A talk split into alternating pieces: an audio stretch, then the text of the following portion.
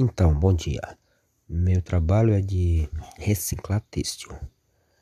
A empresa que eu trabalho compra material como garrafa PET para triturar e fazer uma um material com mistura de algodão para fazer o poliéster, ou seja, o material triturado que vem de outra empresa de reciclagem se transforma em algodão para fazer o moletom calças e edredom.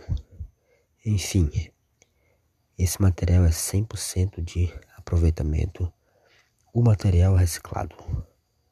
Aqui em Santa Catarina em São Paulo, lidera esse ranking em primeiro lugar em tecnologia.